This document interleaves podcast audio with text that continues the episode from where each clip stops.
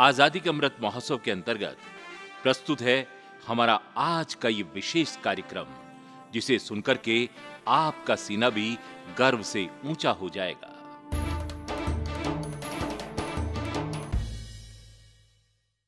श्रोताओं, नब्बे दशमलव आठ मेगा पर आपने ट्यून किया है रेडियो आज़ाद हिंद, देश का चैनल, देश के लिए।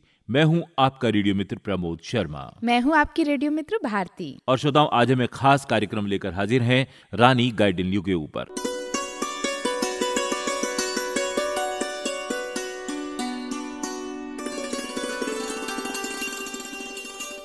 श्रोताओं वो किसी राज की शासिका नहीं थी और ना ही किसी राजा की पत्नी थी लेकिन वो रानी थी। उसका राज लोगों के दिलों पर था। ब्रिटिश हुकूमत उनसे भय खाती थी।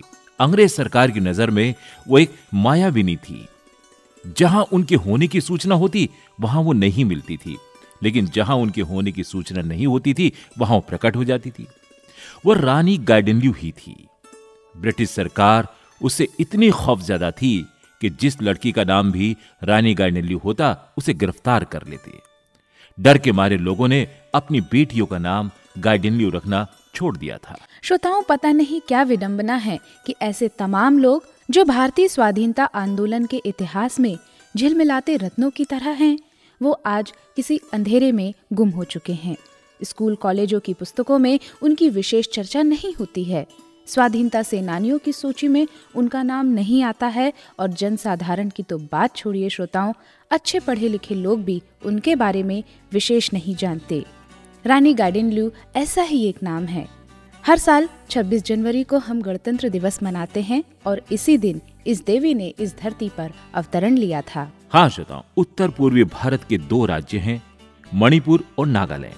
आदिवासी बहुल राज्य हैं। इन दोनों राज्यों की सांझी संस्कृति है। इस धरती से निकले रत्न का नाम है रानी गार्डिल्यू जिनका जन्म 26 जनवरी 1915 के दिन, यानी गुरुवार के दिन, पश्चिमी मणिपुर के एक छोटे से गाँव नकव गाँव में हुआ था। वे कोबोई नागा लोथोनांग की आठवीं संतानों में तीसरे नंबर की थी। लोथोनांग गाँव के मुखिया थे। श्रोताओं, मज़बूत कदकाठी और लावण्यमयी चेहरे वाली ये बालिका बचपन से ही सामान्य से जरा हटके थी। गार्डिन के एक चचेरे भाई थे जादूनांग। गार्डिन लियो को उनकी मानस पुत्री कहा जाए तो कुछ गलत नहीं होगा। पश्चिमी संस्कृति और अंग्रेज़ी शासन के विरोध का जो झंडा जादूनांग ने उठाया था, उनके बाद गार्डिन लियो ही उसकी वाहिका बनी थी। कैसे हुआ ये सब? भारत के इस सुदूर पूर्वी क्षेत्र में ब्रिटिश विरोधी लहर कैसे चली? इन सब बातों की पड़ताल के लिए हम थोड़ा सा पीछे लौटते हैं। श्रोताओं, सुदूर पूर्वी भारत के राज्य मणिपुर व नागालैंड एक दूसरे से पूरी तरह से जुड़े हुए हैं। इनकी जनजातियाँ भी एक दूसरे से संबंधित हैं। नागालैंड मणिपुर के उत्तर में स्थित है और नागालैंड के उत्तर में है अरुणाचल प्रदेश। पश्चिम में आसाम है। नागालैंड, मणिपुर, मिजोरम और अरुणाचल प्रदेश ये चारों राज्य भारत के पड़ोसी राज्य बर्मा से अपनी सीमाएँ बनाते हैं। श्रोताओं, ये जो भौगोलिक स्थिति है ना, यहाँ की, इसने यहाँ की जनजातियों, संस्कृतियों और इतिहास को बहुत प्रभावित किया है। ये क्षेत्र परिवहन व संचार साधनों की दृष्टि से शेष भारत से पूरी तरह से कटा हुआ था। अंग्रेज़ों की भी यही नीति थी कि यहाँ के लोग शेष भारत की गतिविधियों से अलग थलग रहें, जिससे राष्ट्रवाद की लहर इस इलाके को अपनी चपेट में ना ले सके। और यही कारण है कि अठारह की क्रांति की एक चिंगारी भी यहाँ नहीं फूटी थी। लेकिन ब्रिटिश शासन और उसके पीछे पीछे आई पाश्चात्य संस्कृति के विरोध की लहर भीतर ही भीतर उमड़ रही थी। अठारह में नागाओं ने सशस्त्र विद्रोह कर दिया। स्वराज और स्वधर्म की मांग इस विद्रोह के मूल में थी। और फिर इसके 36 साल बाद जादूनांग ने विद्रोह की ठंडी पकड़ी हुई आग को हवा दे दी और उसके बाद रानी गाइडेल्यू का आगमन हुआ। तार से तार जुड़ते गए। लेकिन एक तार अभी भी मिसिंग है। और वो है मिशनरियों की गतिविधियाँ। यहाँ हुए तमाम विद्रोहों और आंदोलनों को इन्होंने काफ़ी हद तक प्रभावित किया। यहाँ के लोग इन मिशनरियों को अपनी प्राचीन संस्कृति में दखलंदाजी मानते थे। और शतान दूसरी ओर, मिशनरी इन तमाम बाधाओं, भौगोलिक और मानवीयता को पार करके यहाँ पहुँचने की निरंतर कोशिश कर रही थी। विलियम पिटीग्रीव पहली मिशनरी थी, जो मणिपुर में अठारह सौ चौरानवे में स्थापित हुई थी। और उसके बाद तो यह सिलसिला बढ़ता ही गया बढ़ता ही गया। नागाओं को लगा कि यह सब उनके धर्म से अलग करने की कोशिश है। लेकिन मिशनरियाँ अपना काम करती रहीं। उन्होंने शिक्षा व सेवा को अपना हथियार बनाया। धीरे धीरे बहुत से नागा इनके प्रभाव में आते भी गए। उनका आदि प्रकृति पूजक धर्म धीरे धीरे उनसे दूर होता गया। ऐसे ही वातावरण में जादू नांग का प्रादुर्भाव हुआ। उनका जन्म 1905 में नागा पुजारी परिवार में हुआ था। वे रानी गांडेलू के चचेरे भाई थे। अपनी संस्कृति व धर्म को पाश्चात्य प्रभाव से बचाने के लिए उन्होंने नागाओं के परंपरागत हिरक्का धर्म को पुनर्स्थापित करने की कोशिश की और इसके लिए उन्होंने अपने कबीले के लोगों को एकजुट किया। इन कबीले के लोग किसी एक जगह पर नहीं रहते थे। ये लोग तो प्रकृति के कणकण की पूजा करने वाले थे। श्रोताओं जादू नांग का आंदोलन धीरे धीरे ब्रिटिश विरोधी होता चला गया। दूसरे कबीलों के लोग भी इस आंदोलन में शामिल हो गए। नागा क्षेत्रों से ब्रिटिश राज की समाप्ति उनके आंदोलन का प्रमुख लक्ष्य बन चुका था। गार्डिन जादू नांग की चचेरी बहन थी। वे उनसे दस साल छोटी थी। जैसे जैसे वे बड़ी होती गईं, अपने भाई से और प्रभावित होती चली गईं। और श्रोताओं बात 1925 की है। जादूनांग ने, अंग्रेज़ों को खदेड़ने और नागाओं के आदि धर्म की स्थापना के लिए हैरक का आंदोलन चलाया। उन्होंने खुद को मेसिया राजा घोषित किया। गार्डेनल्यू उस समय 10 साल की छोटी बच्ची थी। जादूनांग के संगठन के सदस्यों को खामपाइच कहा जाता था। ये लोग अपने नेता जादूनांग में अपार श्रद्धा रखते थे और उनके एक इशारे पर किसी की भी जान लेने और अपनी जान देने के लिए हमेशा तैयार रहते थे। कहते हैं, श्रोताओं, जादूनांग में चमत्कारी शक्तियाँ थीं। वे ईश्वर से प्रार्थना करके लोगों की बीमारियाँ ठीक कर देते थे। उन्होंने कहा, ये अंग्रेज़ हमारे राजा नहीं हैं। अपने राजा हम स्वयं हैं। हम उन्हें कोई टैक्स नहीं देंगे। अपने शासन व धर्म में हमें किसी की भी दखलंदाजी बर्दाश्त नहीं। हाँ श्रोताओं, और सन अठारह की क्रांति की ज्वाला तो पूर्वोत्तर क्षेत्रों में नहीं पहुँची थी, लेकिन 1920 के दशक में जो असहयोग आंदोलन चला, उसने इस क्षेत्र को अपने प्रभाव में ले लिया। उधर अंग्रेज़ सरकार जादूनांग के बढ़ते प्रभाव से बहुत चिंतित थी और वह किसी भी तरह से उसे और उसके आंदोलन को खत्म करना चाहती थी। तभी 1930 में घटी एक घटना ने उसे मौका भी दे दिया। श्रोताओं, उल्लेख मिलता है कि जादू नांग के सपने में हेरक्का धर्म की देवी तिंगवा आई और उन्होंने बलि मांगी। जादू नांग के अनुयायियों ने नक्कव गाँव के मंदिर में एक धार्मिक उत्सव में ये काम पूरा भी किया। मणिपुरी फौज की एक टुकड़ी जादू नांग की गिरफ्तारी के लिए कूच कर गई। कहते हैं श्रोताओं कि जादू नांग अपनी दिव्य शक्तियों से ये जान गए थे कि कोई अनिष्ट होने वाला है, लेकिन होने को रोकने में वे असमर्थ थे।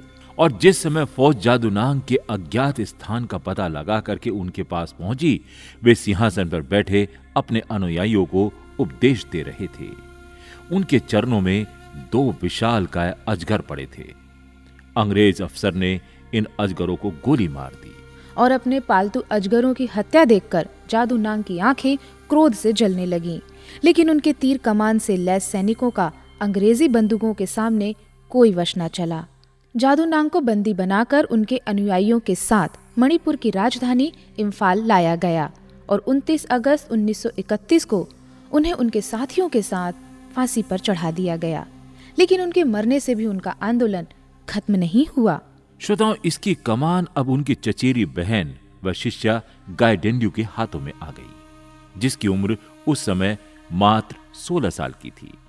अब तो अंग्रेज़ और मणिपुर सरकार की बस एक ही कोशिश थी और वो कोशिश थी गांडेन्यू के दमन की।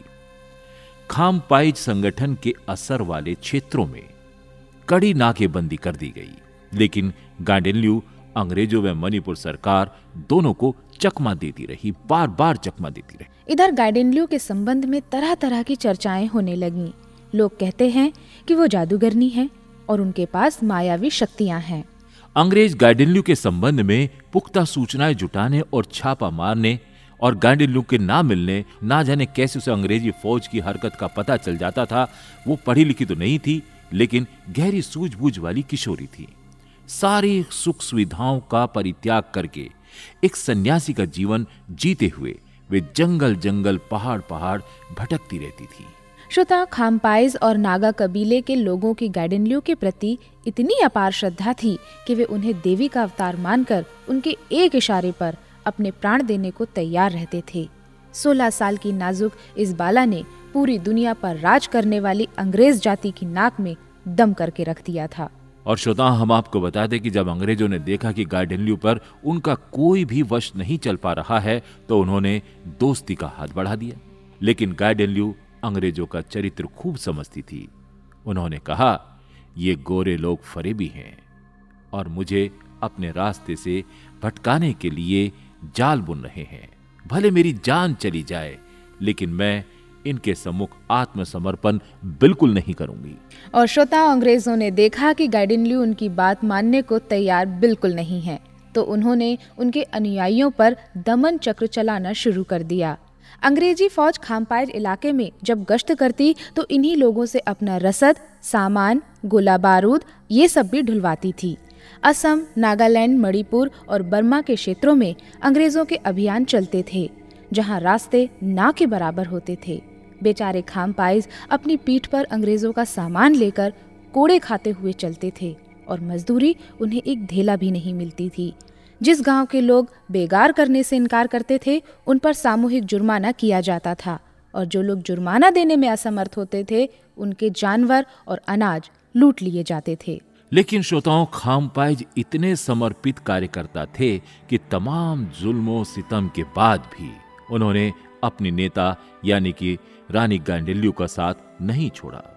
इतना ही नहीं, तन मन धन से इनका पूर्ण सहयोग गांडेल्यू को लगातार बना रहा और इस कारण उनके संगठन की ताकत लगातार बढ़ती गई और बढ़ती गई। हताशा में असम राइफल्स ने गाइडेनलियो के ठिकाने बोपुक वैनी गाँव को जलाकर राख कर दिया। तो रानी पश्चिम की ओर अंगामी गाँव चली गई। उत्तर पश्चिमी मणिपुर के भरग नागा लोग भी रानी के संघर्ष से बहुत प्रभावित थे। और नागा हिल्स के मुख्यालय कोहिमा में भी रानी के बहुत सारे अनुयायी बन चुके थे। और इससे डिप्टी कमिश्नर जेबी मिल की चिंताएँ और बढ़ने लगी। उन्हें डर था रानी और अंगामी नागाओं के बीच कोई गठबंधन ना हो जाए। इससे इनकी ताकत बहुत बढ़ जाएगी और उनके जहन में अठारह के अंग्रेज़ नागा संघर्ष की यादें ताज़ा होने लगी। जब कोहिमा में शक्तिशाली खानुमा गाँव के नागाओं ने भीषण उत्पात मचाया था। हम आपको बता दें श्रोताओं की खानुमा गाँव संघर्ष शुरू होने के पहले ही अंग्रेज़ों को चेतावनी दे दी गई थी कि वे नागा गाँव में घुसने की कोशिश बिल्कुल ना करें। लेकिन British political officer G H Damant को अपनी बंदूकधारी फौज पर कुछ ज़्यादा ही भरोसा था। इस अति आत्मविश्वास की कीमत उसे अपनी जान देकर चुकानी पड़ी थी। आज भी यहाँ की पहाड़ी पर उसका स्मारक बना हुआ है। श्रोताओं, अंग्रेज़ सरकार द्वारा रानी गाइडेन्यू की फ़ोटो हर जगह पहुँचा दी गई, ताकि उन्हें पकड़ा जा सके। ढेरों अफसरों और फौजी दस्तों को इस अभियान में झोंक दिया गया। जिन जिन लड़कियों के नाम गाइडेन्यू होते, उनको परेशान किया जाता और तंग आकर के बहुत सी लड़कियों ने तो अपने नाम ही बदल लिए। यहाँ तक कि गार्डेन्यू ने भी खुद अपना नाम बदल करके डिलेनल्यू कर लिया। श्रोताओं गार्डिनलियो को पकड़ने के लिए मणिपुर दरबार के रेसिडेंट हार्वे ने उनकी सूचना देने वाले के लिए 200 का इनाम भी घोषित किया। बाद में ये राशि बढ़ाकर 500 रुपए भी कर दी गई थी। उस समय ये रकम बहुत बड़ी मानी जाती थी। ये भी लालच दिया गया था कि खबर देने वाले के गाँव को 10 सालों के लिए कर मुक्त कर दिया जाएगा। लेकिन श्रोताओं, रानी गार्डनल्यू को यह सब जानकारी निरंतर मिल रही थी। उन्होंने अपना ठिकाना बदला। और नॉर्थ कछार हिल्स चली गईं। उनके अनुयायियों ने उन्हें घने जंगलों और गुफाओं में छुपा करके रखा। तब मणिपुर सरकार ने उनके अनुयायियों पर भी जुल्म ढाना शुरू कर दिया। उनके गाँवों को जलाकर राख कर दिया। पर 16 फरवरी 1932 को नॉर्थ कछार हिल्स में खामपाइजों और असम राइफल्स के बीच में कड़ा संघर्ष हुआ और बहुत दिनों तक ये लड़ाई चलती रही। मार्च 1932 में खामपाइज लोगों ने असम राइफल्स की मगरम चौकी पर हमला कर दिया, लेकिन देशी हथियार अंग्रेज़ी बंदूकों के आगे लाचार साबित हुए। ढेरों नागा शहीद हो गए, ढेरों को बंदी बना लिया गया। बहुत से खामपाइज तो लड़ते रहे, लेकिन बहुत से पीछे हट गए। और इस लड़ाई के बाद रानी गाडिनल्यू मलोमू नामक नागा गाँव पहुँच गई। अंग्रेज़ी सरकार से सुरक्षा के लिए अब पुख्ता इंतज़ाम बहुत ज़रूरी था। उन्होंने चार हज़ार लोगों के रहने लायक लकड़ी के एक किले का निर्माण शुरू कर दिया। उन्होंने अपने अनुयायियों से कहा, आगामी दो माह हमारे लिए बहुत मुश्किल साबित होने वाले हैं। इसमें या तो उनकी जीत होगी या हमारी। श्रोताओं, अंग्रेज़ी सरकार को रानी गार्डेन्यू के द्वारा किला निर्माण की बात पता चली। तो असम राइफल के कैप्टन मैकडोनल्ड के नेतृत्व में एक बड़ी फौज का दस्ता रानी के दमन के लिए भेजा गया। तब तक ना तो किला बनकर तैयार हुआ था और ना ही युद्ध की तैयारी पूरी हो पाई थी। 17 अक्टूबर 1932 को सुबह सवेरे निर्माणाधीन किले पर असम राइफल्स की फौजों का जोरदार हमला हुआ। रानी के बहुत से आदमी मारे गए। रानी को पकड़ लिया गया और उन्हें बंदी बनाकर कोहिमा लाया गया। इसके बाद उन पर मुकदमा चलाने के लिए उन्हें इम्फाल भेज दिया गया। उन्हें उम्र कैद की सजा सुनाई गई। और अगले चौदह साल उन्होंने विभिन्न जेलों में अपना जीवन काटा। उनके अनुयायियों को भी जेलों में डाल दिया गया था। लेकिन श्रोता, हम आपको बता दें कि जेल जाने से उनका आंदोलन कमज़ोर नहीं पड़ा। अब तो वे और भी लोकप्रिय हो गई थी। उनके अनुयायियों ने जादू नांग और उनके द्वारा शुरू किए गए संघर्ष को जारी रखा। जब जवाहरलाल नेहरू को रानी के त्याग के संघर्ष की कहानी पता चली तो उन्होंने कहा यह तो नागांव की रानी है। और श्रोता 1946 से रानी को मुक्त कराने की कोशिशें तेज हो गईं। लेकिन सेक्रेटरी ऑफ़ इंडिया ने उनकी मुक्ति के प्रस्तावों को ये कहकर ठुकरा दिया कि अभी खामपाइजों का संघर्ष खत्म नहीं हुआ है। अगर रानी गार्डनल्यू को छोड़ दिया जाता है तो मणिपुर और असम की शांति को खतरा हो सकता है। और श्रोताओं, सन 1947 में जब भारत आज़ाद हुआ, तब जाकर के अन्य क्रांतिकारियों के साथ रानी गार्डनल्यू को भी रिहा कर दिया गया। श्रोताओं ऐसी थी रानी गार्डनल्यू श्रोताओं, रेडियो आज़ाद हिंद उनके इस जज्बे को सैल्यूट करता है।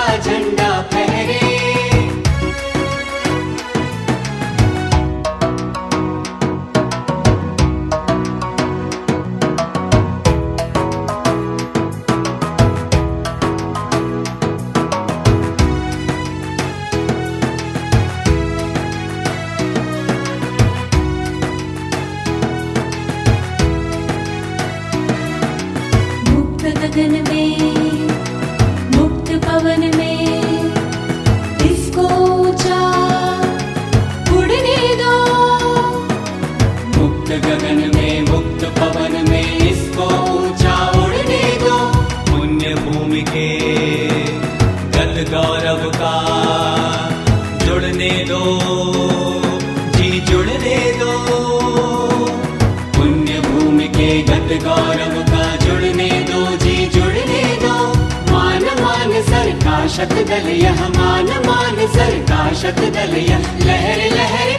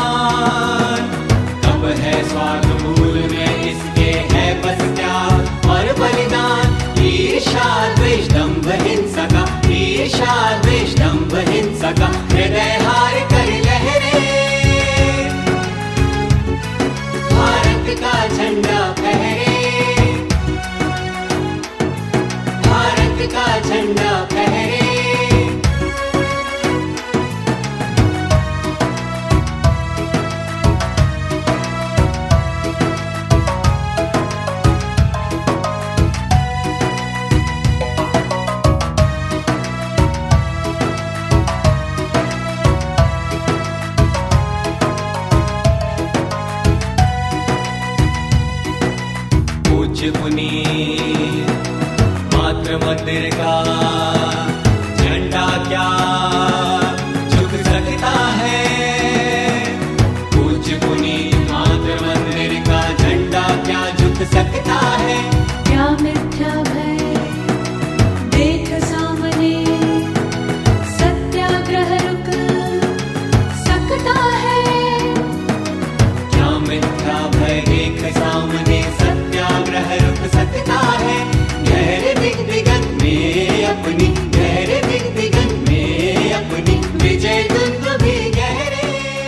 अब इस कार्यक्रम को हम यही समाप्त करते हैं। अपने मित्र प्रमोद शर्मा। और भारती को दीजिए अनुमति। नमस्कार। नमस्कार।